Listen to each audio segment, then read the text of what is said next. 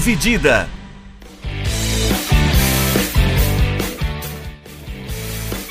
Fala pessoal, bem-vindos a mais um episódio do podcast Dividida. Aqui é o Vinícius Bringel, que tá comigo o Guilherme Milani. Fala aí, Milani. Fala pessoal, fala Bringel, tudo beleza? Então, pessoal, hoje é um episódio meio especial, assim, por conta da, da com a chegada das Olimpíadas no, no fim desse mês, a gente vai tentar fazer um programa especial contando um pouco, tentando eleger quem são os maiores atletas masculinos da história do esporte. Alguns que fizeram história na, na Olimpíada e os que fizeram história em esportes que não são tão grandes nas Olimpíadas, mas que também são esportes gigantes que têm a sua relevância também. E ao longo do programa a gente vai tentar meio que eleger baseado em vários critérios que a gente definiu ao longo da, das últimas semanas, dos últimos meses, o que define alguém, um atleta, a ser colocado como um dos maiores atletas de todos os tempos, não só na sua categoria, mas como um esporte global mesmo, como referência no mundo como um todo, porque às vezes a gente esquece que o atleta ele é muito mais do que um cara que chuta uma bola ou que arremessa a bola no basquete ou que ele faz só a sua profissão. Ele tem muito mais do que só o que ele atua ali. Ele tem o contexto social, ele tem a importância para a evolução do esporte, para a evolução do corpo humano, tem toda vários aspectos que a gente pode ir analisando para definir o que define um esporte mais competitivo ou maior, um esporte mais relevante, e o que torna consequentemente um atleta que faz parte dele maior do que o outro, os feitos dele, né, a grandeza que ele tem dentro do esporte, né, Milano?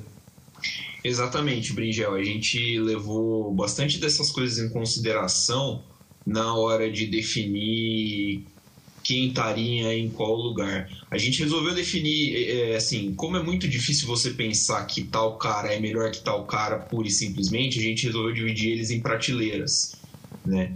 A mais alta seria o topo, os pica grossa mesmo do negócio mas seriam o, o, a elite da elite da elite, o panteão dos atletas. E aí a gente vai descendo.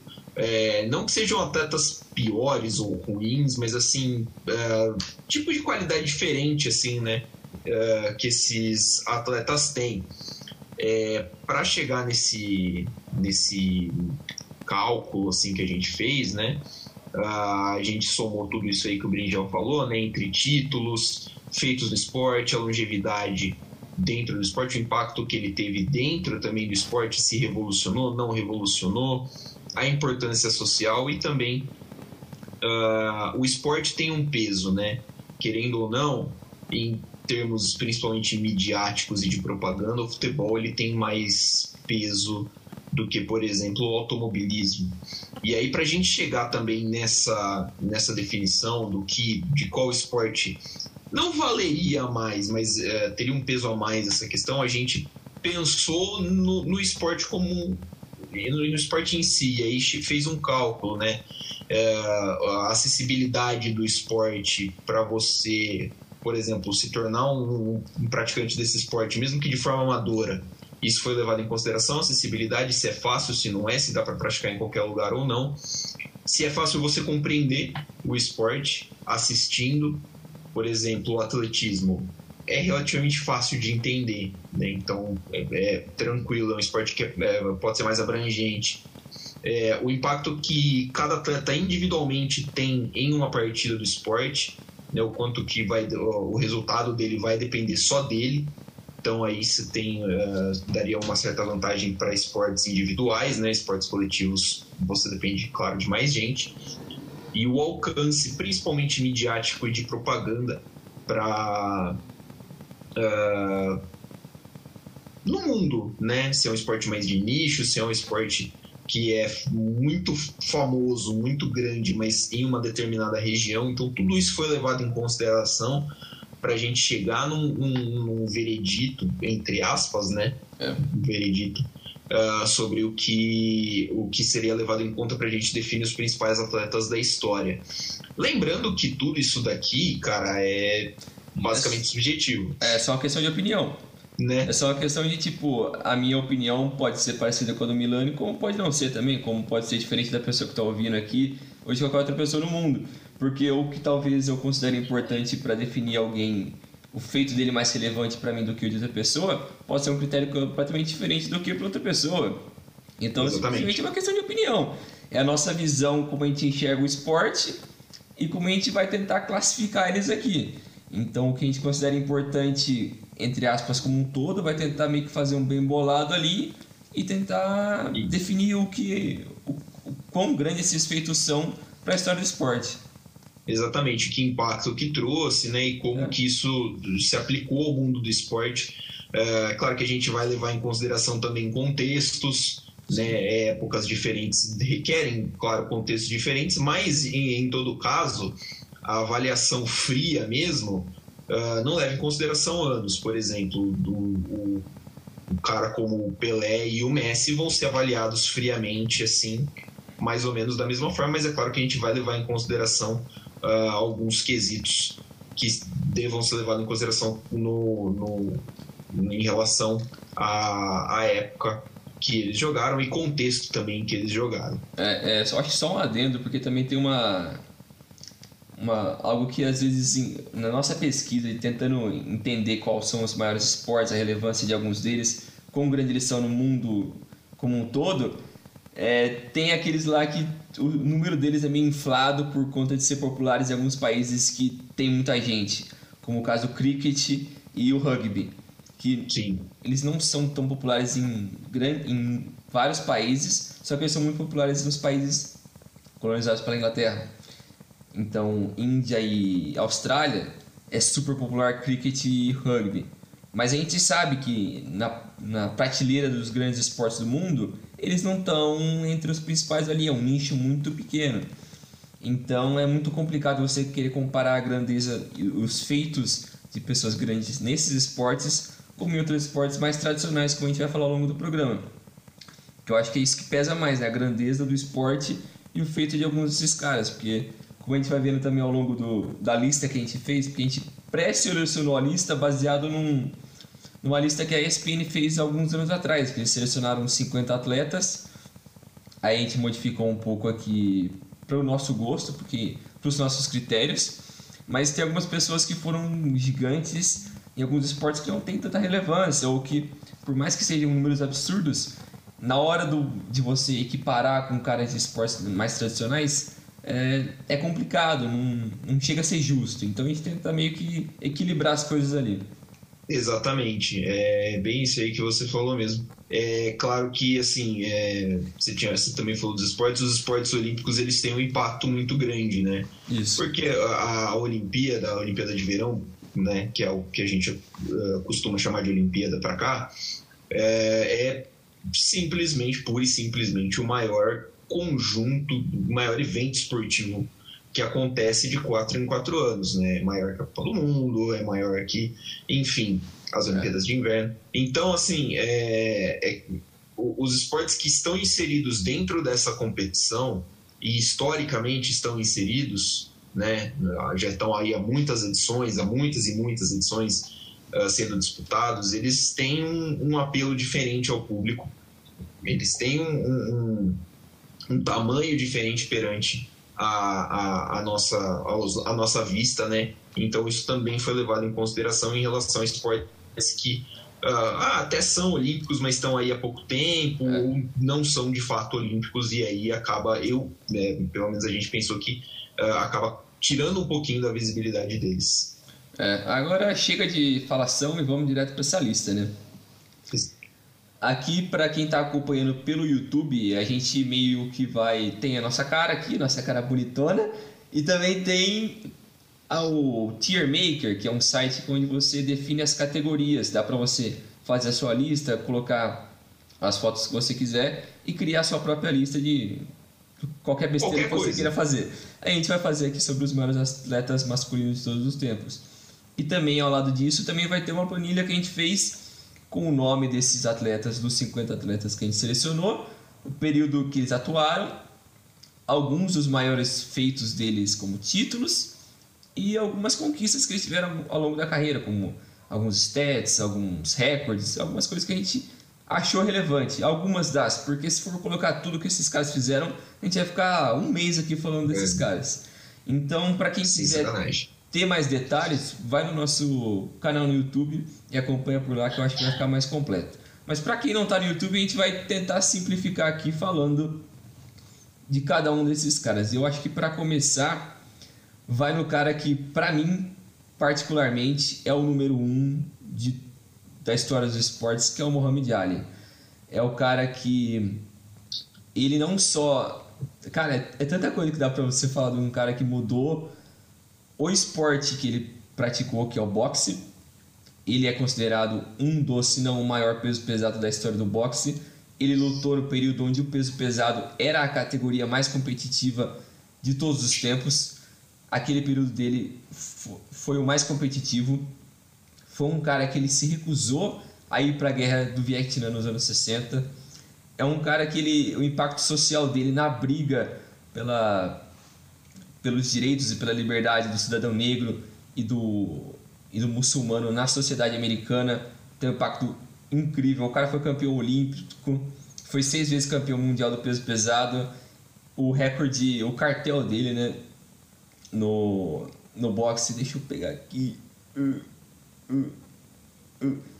Foram 61 lutas, 56 vitórias e 37 knockouts. E tirando as últimas quatro lutas dele, onde ele teve, onde ele teve três derrotas, então basicamente a carreira dele inteira ele teve só só duas derrotas. É um cara que teve um impacto muito grande no boxe em si, mas fora da, do ringue ali ele fez muito mais do que basicamente qualquer atleta na história. O peso dele de confrontar o governo americano no período onde ele não ele, ele simplesmente não via motivo para lutar ou ter qualquer conflito com os vietnamitas, porque ele, ele não se sentia alguém que tinha por que ter algo contra eles. Ele não tinha por que atirar em alguém que ele não conhecia a história deles, ele não tinha por que ele se envolver em algo que não era nada relacionado a eles, só porque o governo se sentia no direito de ter um conflito com eles. Então, é um cara que defendeu muito a bandeira da liberdade, dos direitos e ele fez para mim muito mais fora do ringue do que dentro do ringue. É, é, eu concordo com, com você, Bringel. É um cara que tem que estar tá aí nesse, nesse, nessa primeira prateleira. É um dos grandes nomes do esporte, falando basicamente do esporte mesmo. É um cara que uh, revolucionou muito uh, o jeito em que se lutava boxe, é um cara que mudou muita coisa, um grande pugilista, né? Tem aquela cena famosíssima dele esquivando, né, do, é. do, do, do, adversário e tudo mais. É um cara que, putz, é, dispensa palavras e do lado de fora sempre foi um grande ativista, né? É, uma coisa que a gente levou muito em consideração é isso, é o impacto social que o cara tem porque não adianta só o, o cara ser muito bom no esporte, mas o, o, que ele, o que ele consegue transformar com isso também é muito importante. E o Ali, com certeza, é um dos, um dos grandes dentro e fora do ringue. Você citou bastante coisa aí, acho que deu pra gente pegar muito bem a ideia, né? Um cara que. Que assim, né? Hoje a gente pensa, pô, mas é claro, né, que não fazer guerra é uma ideia é, melhor do que é fazer é guerra, né? mas a gente tem que pensar no contexto da época, né? Não é todo mundo que tem a moral de chegar na, na, publicamente e falar assim, não é bom a gente lutar contra os caras. Ah, querendo ou não, os americanos gostam bastante de uma guerra, então, né? E por ele é... ser negro, o cara, ao se recusar ir pra guerra, ele foi banido do esporte, ele perdeu o passaporte dele, o cara não podia fazer nada. Tanto que ele se comprometeu a lutar por um período maior mesmo já com uma idade avançada, porque ele queria, entre aspas, fazer mais dinheiro, porque o auge dele ele se perdeu sendo banido do esporte, porque não queria entrar numa guerra. Então, o cara, por conta dos valores dele, o cara se comprometeu a muita coisa. Exatamente. É, e é assim bacana de ver um cara que não tem medo, né, de se posicionar dessa forma, de arriscar tudo que ele tem dessa forma, porque querendo ou não, o que ele tem é o, o, o esporte, né? Era a carreira dele no momento e é. ele e ele não teve medo de colocar isso à prova é, pelo, que ele, pelo que ele acreditava. E eu acho que a última coisa assim falar do Ari, eu acho porque ele foi o primeiro atleta a não só ele deu início à história do trash talk, que é você falar com uma provocação, com um ar de um ar meio ríspido, você não sendo querendo ser ofensivo, mas querendo provocar, querendo criar um entretenimento é, é ali. É provocaçãozinha para entrar na mente do adversário, Sim, né? mas é um negócio sadio, né? Que é algo que Sim. em todos os esportes come, é, teve início e hoje em dia é algo super natural, mas o Ali que foi o primeiro que começou isso. Ele foi a primeira personalidade do esporte. Primeiro cara que você olhava para ele e você falava, putz, eu quero conhecer mais sobre esse cara. Eu quero saber o que, que ele pensa, por que, que ele faz isso, por que, ele faz aquilo. Que hoje em dia é super natural, todo mundo quer saber da vida de todos os atletas que a gente tem curiosidade. E naquela época não, não era tanto assim, era o cara que você queria ver no jogo, mas acabou ali. A vida pessoal do cara não tinha importância alguma. E o cara, e o Ali foi um cara que deu início a muita coisa. Então, acho que ele é o, é o primeiro grande atleta de em todos os sentidos, assim, eu acho. É, é, e, é, e, além do mais, né, o cara te, ele te cativa a você é. querer conhecer mais, ainda mais quando você vê que ele tem opiniões fortes e bem embasadas sobre o que ele acredita, né? É. Acho que é um ponto também muito. É, você acaba sentindo importante. empatia por alguém assim, né? Você começa a acreditar nele. Exatamente. É. É, Mas, isso. Ou você, vamos Não. passar para outro? Não, eu ia, eu ia falar pra gente pular pro próximo. O próximo, no mesmo nível, de, na mesma prateleira, tá o Michael Jordan. Michael Jordan é jogador de basquete, que ele atuou entre 84 e 93. Depois ele teve uma pausa para ir jogar beisebol, que era um sonho do pai dele que foi assassinado né, nos Estados Unidos. Ele jogou dois anos de beisebol, não teve muito sucesso. Voltou para a NBA em 95, ficou até 98 teve mais um período de aposentadoria e depois voltou para mais dois anos no Washington Wizards que não fez porra nenhuma. Mas isso daí ninguém se importa. O que é mais relevante é o que o cara ganhou seis finais da NBA, dois tripletes, foi vencedor do MVP cinco vezes, foi dez vezes cestinha da NBA, que é o líder de, de pontos. É, o segundo nessa categoria de maior número de vezes cestinha tem cinco cestinhas. E o cara tem 10. O cara sozinho. tem o dobro, né? Só ele. Ele tem basicamente todos os recordes da história do playoff da NBA. Ele é o único jogador a vencer MVP, defensor do ano e cestinha no mesmo ano. Ninguém conseguiu isso na história da O NBA. que, se você parar pra pensar, é uma loucura, né? É o Porque cara- o Cestinha, teoricamente, ele não é um defensor, né? É, Principalmente hoje, que você vê caras pontuando muito, mas sim. tendo a parte da marcação mais aliviada. É. Um abraço pro James Harden. é, é uma loucura você pensar nisso daí. Então, o Jordan eu acho que é outro que não tem nenhuma dúvida que ele também está no mesmo patamar do Ali e outros atletas que a gente vai mencionar depois. Porque se você para olhar os números dele, é um cara que ele. Você. Acho que você perde uns dois dias só olhando os números dele. E se você vai olhar para os documentários dele, filme, tudo que você vê de referência sobre o Michael Jordan, todo mundo cita ele como o maior de todos os tempos. Eu acho que não tem nenhuma dúvida que no basquete ele é o maior por tudo que ele conquistou, a forma como ele tinha essa obsessão de ser o maior, essa fome de que meu, eu preciso vencer, eu e não era um era um egoísmo positivo assim, de que você precisava, era uma fome insaciável que o cara tinha de precisar conquistar as coisas. E os números dele, todos os feitos que ele tem dentro da quadra, é, eu acho que falam por si, toda a importância que ele tem para a evolução do marketing esportivo também é um negócio absurdo, porque ele simplesmente tem o tênis mais famoso do mundo, que é o Air Jordan. Ele, Agora a marca, né? Uma marca é, a marca dele de- também, que tem roupa, tem um monte de coisa, tem patrocínio com o PSG. Os caras, ele, ele é absurdo, o cara também é dono de um time da NBA, o Charlotte Hornets. O time é uma bosta, né? Mas É, o a time gente é uma bosta, releva. mas foda-se, né? O cara é foda. É, É o, é o caso do, do dono ser maior que o time. É, ele não tem o que você fazer. Eu acho que ele também tá meio que cagando pra merda do time, né? Foda-se, mano. É... Mas, é, eu acho que é basicamente isso daí. Quer falar alguma coisa dele? É, não, é um cara que, assim, é um dos nomes mais indiscutíveis dessa lista, né, cara? É. Assim, da- ele é muito grande num esporte gigantesco. ah, o basquete é um esporte americano, mas o basquete é um esporte olímpico e é um esporte de alcance mundial. É. O Michael Jordan é campeão olímpico, né? Ele faz parte do primeiro Dream Team, aquele que atropelou igual um trem todos os adversários na, nas Olimpíadas de, de Barcelona em 92. É, é um dos. De novo, é um dos grandes nomes. Né? O fato do cara ter parado, ter, ter jogado até 95, até 93, perdão, terminou a carreira ali, são nove anos, nove, tem uh, nove anos, foi tricampeão consecutivo, porra, muito massa, foi jogar basquete, uh, foi jogar beisebol, perdão, é. E ah, não deu certo, aí ele volta, dois anos longe do basquete e simplesmente é tricampeão consecutivo de novo, né? A, a cena final, o last shot vem aí, isso que é a é. temporada 97, né? Na final contra o Jazz. É. é.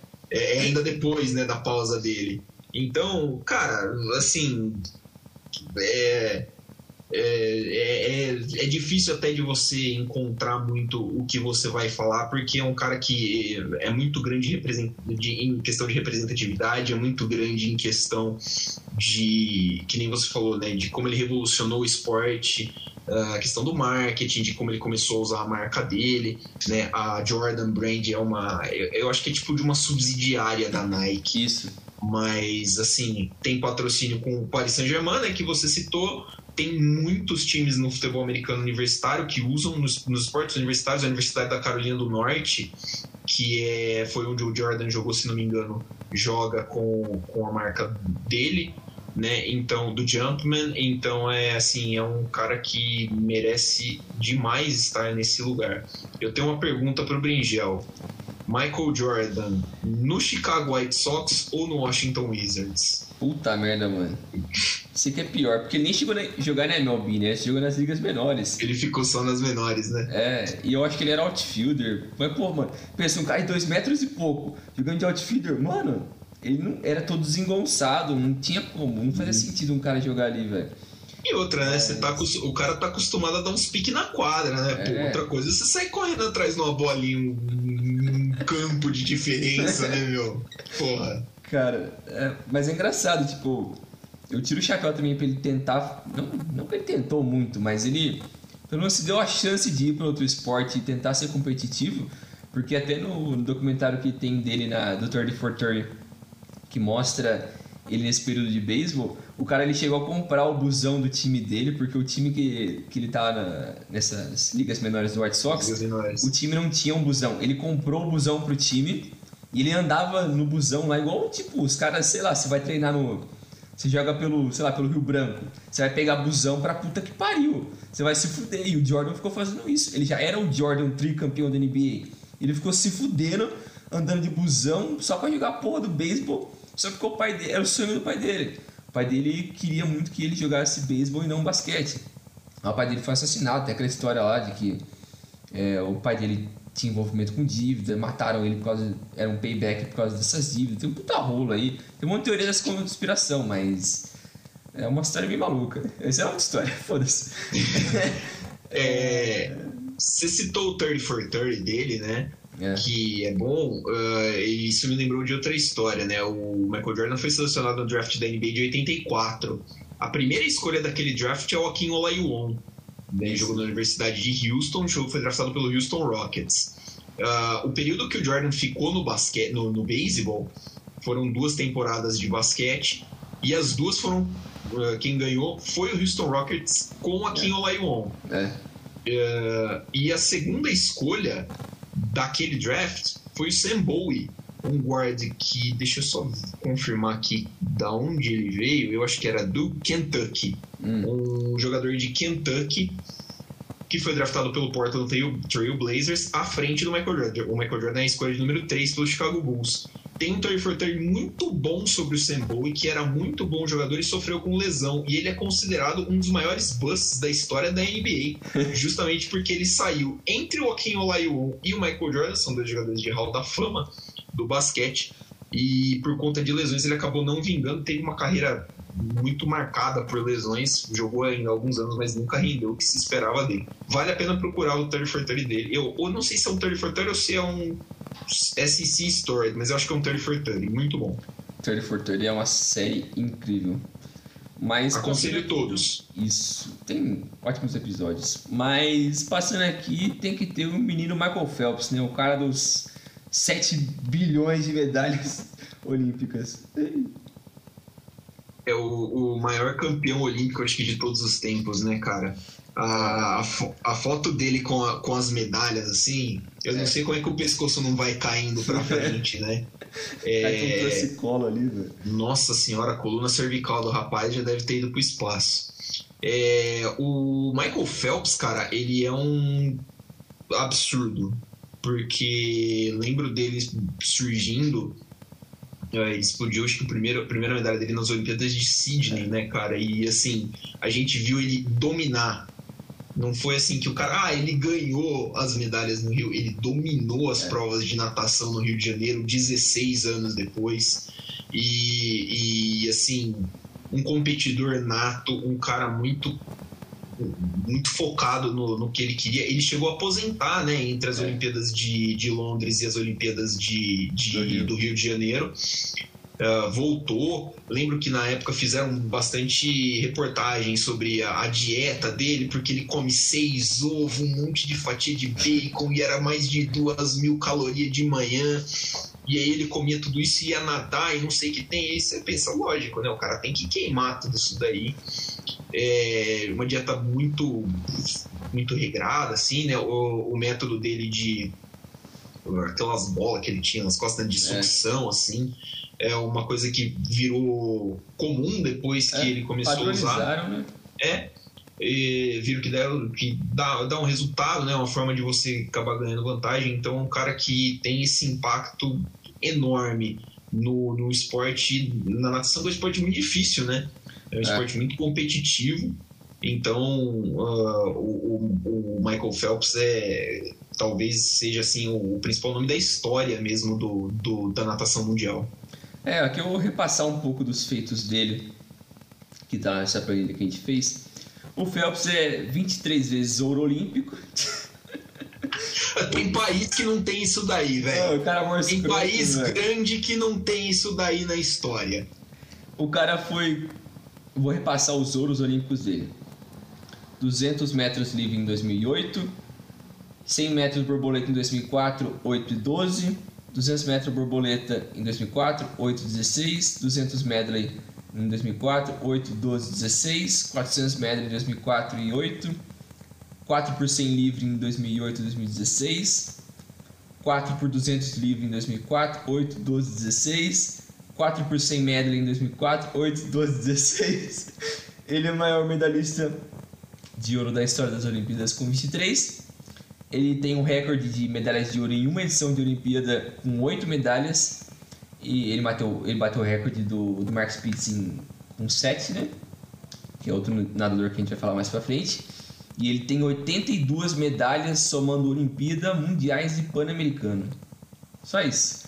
Só isso, o cara é um completo ignorante na arte de conquistar medalhas. Ele, acho que ele revolucionou no sentido de, de não só porque a questão técnica e física dele era acima de todos, mas a questão de que tipo ele como o Jordan, eu acho que eles eram similares nesse sentido de que eles tinham uma uma quase uma obsessão por vitória. Eles não conseguiam só ir lá e brincar de alguma coisa. Ah, não, vou só jogar aqui agora mais ou menos aqui. Não, eles iam para quebrar tudo. Tanto que essa história de que ele aposentou depois da Olimpíada de Londres, todo mundo pensou, ah, agora já foi, né? O cara não vai estar tá com pique aqui para voltar para o Rio. Encheram o saco do cara, o cara voltou e falou, não, beleza, vou acabar com essa bosta aqui.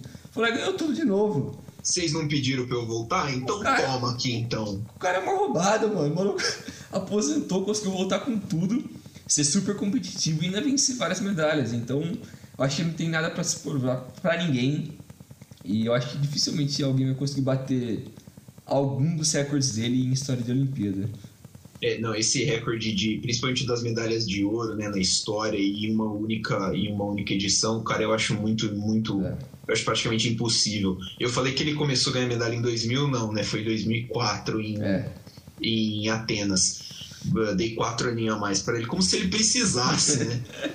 Mas é, lembra que acho que em 2000 o, o, principal nadador era o Ian Thorpe, gostava muito do Ian Thorpe. Eu também. O, o, o fato é que o, o, Michael Phelps é aquele, aquele áudio né, do cara do fã do Cristiano Ronaldo pro Coquinha, né? É. Ele não. Ele vence e vence e vence. É isso né? Tipo, é um cara que obliterou recordes, obliterou competidores, não deu chance para ninguém. O que, o que, o que, assim, é muito fantástico para mim o que ele fez em 2016, cara. Depois, principalmente Sim. depois do tempo parado, é muito fantástico o que ele fez ali. É, como eu acho que ele não precisaria, sem aquilo, ele já se, eu acho que ele já estaria plenamente qualificado para estar nesse lugar, nesse panteão uhum. nesse, nesse tier mais alto, nessa prateleira mais alta. Mas, cara, aquilo que ele fez é. É coisa de é. maluco, é coisa de. de, é, de caras. Sentido. Não, caras que daqui a, sei lá, 200 anos a gente vai ler o nome Michael Phelps. É o cara que botou para quebrar todo mundo para mamar. Exatamente. é, essa questão dos recordes também é algo que a gente vai ver é bem frequente nessa lista que a gente fez aqui, que tem vários caras que eles simplesmente obliteraram recordes nas suas modalidades. Mas o, o Phelps eu acho que é mais é mais emblemático porque ele não só a natação é um esporte muito mais tradicional, mas porque ele fez isso em Olimpíada, né, que é um negócio que é de 4 em 4 anos, é um negócio super difícil de você ser consistente e ele conseguiu isso. Mas passando aqui, vai estar tá um cara que é o nosso menino Edson Arantes do Nascimento. O incrível Pelé. Ele tem que estar tá aqui também, por mais que eu acho que tem várias ressalvas, eu faço várias ressalvas sempre ao Pelé por conta da personalidade, da, do comportamento dele ao longo dos anos. Que uma crítica que eu sempre faço para ele é da parte fora do campo, porque dentro do campo todo mundo sabe da grandeza do Pelé, todas as conquistas, as três Copas do Mundo, inúmeros recordes, inúmeros feitos, mais mil gols. Todo mundo sabe disso. A gente está cansado de ouvir essas coisas. Só que o que sempre faltou para mim para colocar o Pelé como o maior de todos era a falta de, não digo de empenho, mas de dele brigar mais pela questão social por ser uma referência mundial no esporte. Porque todo mundo, em qualquer lugar do mundo que você for, você fala Pelé, qualquer pessoa sabe por mais insignificante que seja o futebol nesse país, o pessoal sabe quem que é o Pelé. Para todo mundo ter noção de como é referência, como o cara é uma referência. Ele é uma marca mundial. E para mim eu acho que nunca fez muito o uso dessa marca dele para questões extra-campo. Que era brigar mais pela, pelos direitos do negro no Brasil, numa época que ele era a referência do negro no mundo, porque ele começou a jogar bola nos anos 60 e ele simplesmente. Anos 50, né? É, anos 50. Ele jogou o ele foi nos anos 60, né? É, ele começou a jogar bola nos anos 50, no, que era num período onde o negro não tinha tanta referência no mundo do esporte. Ele foi prime, um dos primeiros caras a aparecer ali no esporte super popular como o futebol. Então eu acho que ele, ele ficou meio aquém para mim nessa questão de questão social, que eu acho que é algo que os outros caras desse dessa categoria estão um pouco acima, mas não, não, não um demérito para o Pelé, porque as conquistas dele dentro do, do esporte eu acho que são gigantes demais, né? Então, eu acho que acho que nem vale a pena ficar falando muito dos feitos dele no campo, porque todo mundo já sabe de decor, né? É, parafraseando o é. cantor Snoop Dogg, first name Pay, last name Lay. né? É, ele fala, o Snoop Dogg fala, né? No, é. Acho que num podcast. O Mike Tyson. Nome, com o Mike Tyson, primeiro nome P e segundo Lé. É, quando o cara é, é foda, você sabe que você vai conhecer ele por um nome só. É. Acho que esse é o tamanho do Pelé, cara. E assim, a gente tá falando de um cantor norte-americano que eu sei lá se o Snoop Dogg gosta de futebol ou não. Ah, o Mike Tyson. O, o Mike Tyson eu não sei se gosta de futebol ou não, mas os caras sabem o tamanho e o impacto que tem o Pelé na história do esporte, né? Que nem, eu, que nem o Breno já falou, eu tenho também algumas ressalvas com, com a questão social do Pelé, mas acho que não dá pra gente pra gente ignorar que, que nem você falou, né? Ele era uma referência entre os negros na década de 50, 60, né? É, olhando aqui, cara, em 58, quando o Pelé foi campeão pela primeira vez da Copa do Mundo, fazia comemorava-se 70 anos da abolição da escravatura no Brasil. É muito pouco tempo. É muito pouco tempo para você uh, criar consciência, principalmente da forma que foi feita aqui no Brasil, é, você criar consciência de que as coisas deveriam ser diferentes. Então, acho que assim, é, embora é lógico que já tivesse muita gente brigando e muitas vozes falando alto por isso, é, concordo com você que acho que deveria ter se poderia ter sido mais ativo com isso. Ele tem algumas falas bem problemáticas em relação a isso, é. mas ele teve também uma campanha, uma importância também grande, né, em campanhas, por exemplo, contra o, o analfabetismo infantil, né, quando ele faz o gol mil dele em cima do Andrada do Vasco, que só é lembrado porque tomou o gol do Pelé. Coitado, cara. É, ele fala para as pessoas se lembrarem das criancinhas, né, e tal, que elas são o futuro do Brasil. Tem a musiquinha do ABC ABC.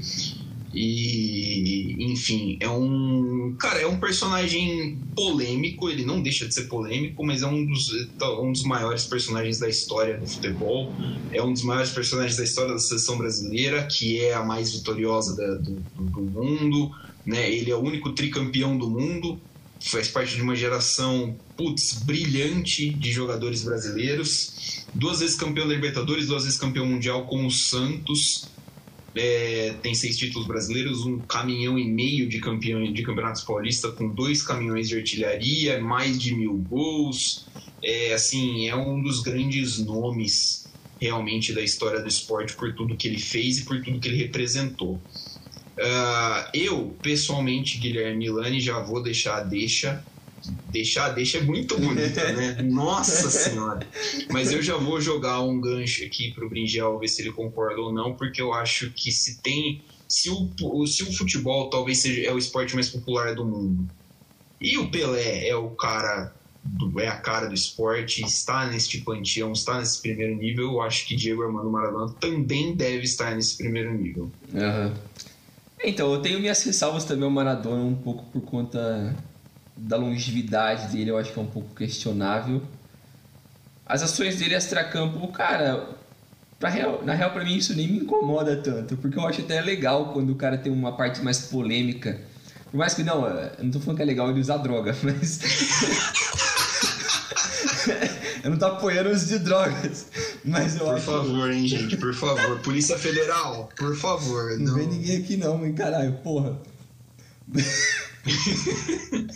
Mas assim, eu entendo que assim, o, o, muito do que se fala do Diego é que era um, um deus com os defeitos de um humano, né? E Sim. tem o, o, lado humano dele sempre foi muito latente. Mas é, e acho que faz muito parte da latinidade, né? Ele, como é. latino, nunca fez questão de esconder isso.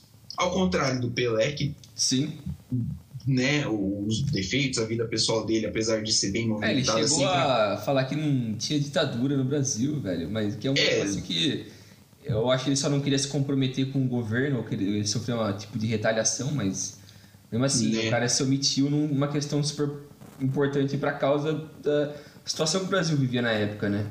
Sim. E o Maradona nunca teve medo, né? O Jamais. nunca teve medo de falar sobre essas coisas, de mandar inglês para né, para aqueles lugares indecentes ou não, né? Também a gente falou mal de inglês no último episódio, né? Então vai ficar é. segurando agora para quê? Mas assim, o o Maradona é claro que como ele, ele também tem poucas conquistas se você for parar para pensar no título, né? É. Ele tem uma Copa do Mundo que ele ganhou, gosto de pensar que de falar que ele praticamente ganhou sozinho aquela Copa do Mundo para Argentina. Uh, e são dois títulos italianos pelo Napoli. É, se não deve ter uma Copa da Itália, acho que é uma Copa da UEFA, alguma coisa assim. É. Mas assim, é, é, um pouco, é poucas, são poucas conquistas. Se você for parar pra pensar. O cara jogou no Barcelona e não foi campeão espanhol, por exemplo. Ah, mas jogou deu no... umas voadoras lá, né? Aí foi da hora. É. o vídeo dele saindo, o vídeo daquele jogo contra a Atlético de Bilbao, que os caras é. batem no Maradona até não querer mais, cara. É bom, é bom assim. É bom, tipo... é da hora. É, jogou no Boca. Ele, ele, o Maradona nunca jogou uma partida de Libertadores, cara, você acredita? É, É uma doideira. é maluco. Mas tudo que ele representa pro argentino, e a gente viu isso há não muito tempo, quando ele, quando ele faleceu, a, a comoção que isso causou na Argentina, E no Napoli Não. também. e no Nápoles, e em Nápoles, porque Nápoles, Nápoles fica no, no- no sul da Itália, uma região que sofre muito preconceito É. por ser menos desenvolvida é, industrialmente do que o norte da Itália. É, cara, é uma loucura o- a comoção que ele causou, a paixão que ele causou nas pessoas quando jogador, quando vivo. Então, assim, acho que é um cara que cabe por tudo que ele movimenta, por tudo que ele movimentou dentro do esporte e dentro da sociedade. É, eu acho que eu concordo com tudo que você disse. Eu acho que é importante. Os feitos dele, por mais que dentro de campo ele não tenha tantos títulos, eu... é algo questionável também. É, um, é um, algo que pode ser argumentado contra ele. Faz sentido, mas eu acho que ele, ele se colocou em posições onde ele não estava tão confortável, onde ele não seria tão confortável em questão de ter conquistas coletivas. Eu acho por escolha dele também. Porque ele poderia ir continuar, ter continuado no Barcelona para brigar por mais títulos. Não, ele quis ir para Nápoles, que era uma cidade que, como você disse, de uma região mais pobre da Itália, um time que na época era considerado pequeno. E o cara simplesmente deu um salto na equipe. Ele fez o Napoli ser competitivo. Então, eu acho que ele tem muito mérito nisso em ser um cara autêntico, em, tentar fazer as coisas da forma que ele acreditava ser certo, dentro do jeito dele. Por mais que ele tenha inúmeros erros ao longo da carreira dele, da parte humana, eu acho que essa é a parte mais que mais me atrai na história do Maradona. Essa, eu adoro quando as pessoas têm inúmeros defeitos, inúmeras falhas que tornam elas singulares, porque a partir do momento que você é tudo perfeitinho e tu- você faz tudo que todo mundo faz, você é mais do mesmo. A sua história não é relevante. A sua Você fica é muito padronizado, né? Sim, você tem uma história que hum, não é interessante, não é algo que vale a pena você contar pra alguém. Não é. Cara, não sei explicar, é algo diferente. Eu Eu gosto as que coisas diferentes. Não te cativa, né? Porque.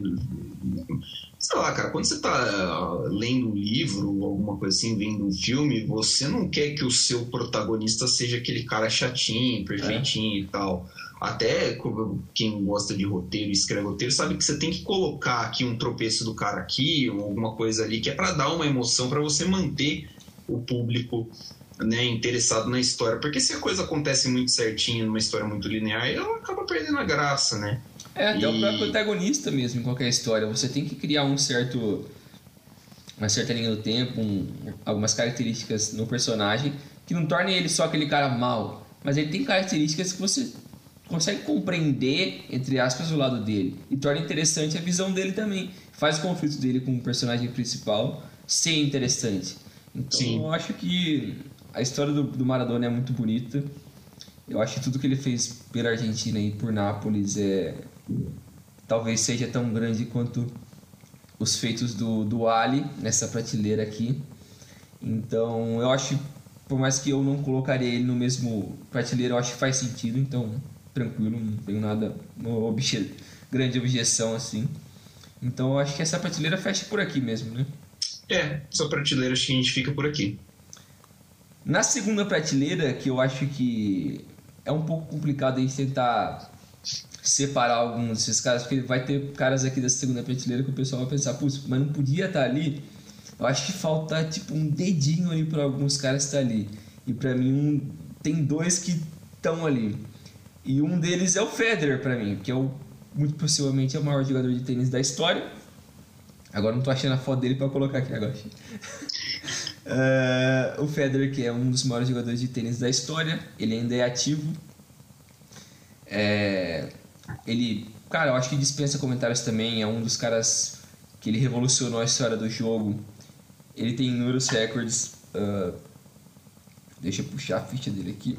O cara é profissional desde 98. Ele tem 20 Grand Slams. Ele ganhou o Roland Garros em, em 2009, o Wimbledon de 2003 a 2007, depois em 2009, 12 e 17, o US Open de 2004 a 2008, o Australian Open em 2004, em 2006, 7, 10, 17 e 18. ele ficou presente em 18 das 19 finais de Grand Slam entre 2005 e 2010. Então, eu acho que não tem muito o que falar além disso aí. O cara é um completo absurdo. Ele ficou no top 8 da, da ATP por 14 anos consecutivos. O cara é super consistente, tem um estilo de jogo super, super clássico, super bonito. É, ele não é um jogador preferido de tênis. Esse é o. É o. É o. Cara, é o Nadal. O do tiquezinho. É, é, mas eu acho que não, não, tem como, tem que se render ao Federer por tudo que ele fez na história do esporte. É um dos esportes mais tradicionais do mundo, é super popular. Eu acho que um dos problemas que tem no tênis no Brasil é a questão da acessibilidade dele, que não é um esporte tão, tão fácil você introduzir uma criança ou alguém. Ah, vou chamar um amigo meu, vamos jogar um tênis ali, não tem onde você ir. Você não vai achar uma quadra tão fácil, uma raquete é caro, então tem umas ressalvas na questão da popularidade do esporte no Brasil em alguns lugares do mundo, mas é um dos esportes mais antigos, acredito eu. É esporte tradicional, eu gosto muito. E também eu acho que é o nível de exigência dele pro atleta é um absurdo. Eu acho que entra ali no top 3 de você quer fuder uma pessoa, coloca para jogar tênis, porque o cara vai se fuder. O cara vai ficar 5 horas para ganhar a porra de um jogo. Daqui a dois, dois dias você vai jogar de novo, você vai tomar no cu, porque você vai ficar camelando correndo atrás daquela bola lá, se fudendo. É um esporte feito para você tomar no cu, mas é incrível. Mentalmente, é. mentalmente é um esporte que exige muito, né, cara? Nossa, é escroto demais, porque você. É um negócio que a gente, a gente tava falando quando a gente tava definindo os critérios, que, que no tênis, quando você chega, tipo, sei lá, você abre um 30 a 0, aí você vai lá e faz 40 Aí o cara busca o 40, puta que pariu, velho do céu. Aí você tem que ficar, ganhar a vantagem, e se fica naquela perde a vantagem, volta a vantagem, você não consegue fechar o game, mano, dá um trigger, dá um, é um gatilho na minha cabeça, eu só tô assistindo o negócio, não tô nem jogando. Imagina e, o cara que tá ali. E assim, né, você tá falando que os caras estão ali correndo, batendo aqui, aqui, ali, cansativo, uh, vai saber quanto tempo para ganhar um ponto, né? É. Tipo, você precisa de um 6 ou 7 para ganhar um 7 e precisa de 3 sets para ganhar um, um, jogo, né? Então, assim, puta, é muito exaustivo, é um esporte que demanda muito, tanto do seu físico quanto do seu emocional. E, cara, o Federer, ele é, assim, o, o principal nome do, do tênis dos últimos 20 anos, tranquilamente falando. Ele teve muita competição, né? Tipo assim, de, de, competidores que jogaram contra e foram competitivos e chegaram a um nível alto, estiveram em um nível que estiveram à frente, por exemplo, em, uh, em alguns desses anos. A gente teve o Nadal, tem o Djokovic, o Djokovic acho que chegou também nos 20, nos 20 grandes lãs, né? Mas assim, cara, o Federer ele é um negócio é, simplesmente fora de série é, do tanto que ele consegue se manter regular nesse, nesse meio tempo, né? As osciladas dos outros para mim, parecem muito maiores do que tem uh, oscilado o Federer. É claro que uma hora a idade cobra, é um, isso é normal, depende do é. físico, mas assim, cara, é um prazer ter, poder dizer, assim, eu vi o Roger Federer jogar. Sim. O cara é um absoluto escroto. Mas aqui passando, eu acho que começa a abranger um pouco mais. Tem que colocar o Messi aqui, né, meu? É. Lionel Messi tem que estar tá aqui. ETzinho. Não colocou o Copa América dele aqui na planilha, hein? É, porque. Putz, tinha que atualizar a planilha, também não coloquei o, o outro Grand Slam do Djokovic, eu acho. É, tem que colocar. Ele tá com 20 aqui, eu coloquei 18, mas enfim. Pra quem tá vendo no YouTube, pensa que tá escrito 20 ao invés de 18. Só imagina. Exatamente. Mentalize. Mentalize, mentalize. Mentalize ali. Mas aqui, Lionel Messi profissional desde os, de 2004, quatro vezes vencedor da Champions League, seis vezes bola de ouro, possivelmente sete vezes ao fim desse ano. Eu acho que eu não votaria, mas eu acho que ele vai acabar ganhando. É, eu também acho que sim. Eu votaria no Leva, mas eu acho que é ele que leva. Eu também. Faria a mesma escolha. É, ele, é o, ele tem o recorde de maior número de gols em um ano letivo, com 91 gols. Simples assim maior artilheiro da história do Campeonato Espanhol com 447 gols, nove temporadas com pelo menos 30 gols na história da Liga e inúmeros outros recordes que Acho também pensa comentários, é um cara fora de série. Ele é o maior jogador de futebol que eu já vi na minha vida. E eu acho que dificilmente eu vou ver algo tão incrível quanto ele. O período dele até 2003 ali para mim era um negócio absurdo como parecia que ele era imparável. Ele simplesmente atropelava todo mundo. Ele não era tão completo quanto ele veio a ser depois em questão de visão de jogo, ser um cara que trabalha mais para a equipe, mas naquela época ele era uma máquina. O cara simplesmente estraçalhava todo mundo. E é, o maior que eu já vi e não tem nem o que dizer. Era um jogador de videogame com cheat code, né? Nossa, roubadaço. Nossa, ele, era, ele era muito absurdo. E depois disso, né, que assim, ele ainda é, precisava bastante mais ainda, acho que da parte física, né? Um jogador de mais explosão e tudo mais. Essa parte foi, querendo ou não, né? Você vira ali a página dos 25 e vai dando uma, uma diminuída, principalmente com uma atleta que você força bastante. É, ele se tornou o melhor playmaker dos últimos 30 anos. Né? Tipo, sendo atacante. Sendo atacante. é um absurdo.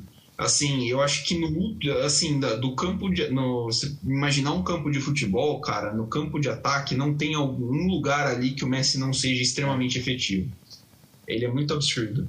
É, concordo com o Bringel, é o melhor jogador que eu vi jogar. Não, não acho que eu vou ver alguém fazer o que ele fez nesses últimos 15 anos. É um cara extremamente fora de série. É um cara que, nossa senhora, é o é. Tá, tá ali, cara. Ele, o Maradona e o Pelé. Entendeu? Tipo, é. Os caras são embaçados demais. Não sei se vai chegar muito, muito disso, não. É. Ele também é o detentor, o maior detentor de recordes da seleção argentina, né? Ele é o jogador que mais jogou pela seleção argentina, mais fez gols pela seleção argentina. É... Mais assistências também. Mais assistências, e apesar do, do, de não ter tido uma boa final contra o Brasil, campeão da Copa América, tirou a Argentina num jejum de 28 anos é, então, assim, é um cara que, que tá ali de novo. É uma coisa que vai ficar repetitivo a gente ficar falando, né? Ah, daqui anos e anos vamos falar dele, mas o Messi realmente. Da evolução que ele, se, que ele mostrou, né? do pontinha do pontinha direito, canhotinho, que cabeludinho do Barcelona ali, que jogava com o Ronaldinho, até o o, o, camisa 10 ali que manda e desmanda na frente da área e no meio-campo de qualquer lugar do mundo é, é, a trajetória dele é nada menos que fenomenal. É. Então, pessoal, aqui logo depois do Messi a gente vai fazer meio que um, um corte no episódio para não ficar tão extenso assim o debate e, a, e as nossas categorias, porque tem muita gente para falar ainda. Então a gente vai fazer uma pausa aqui depois do Messi e vamos lançar outro episódio para não ficar tão extenso assim. Então, para quem quiser continuar vendo, vai no próximo episódio e vê a gente lá. Valeu! É nóis!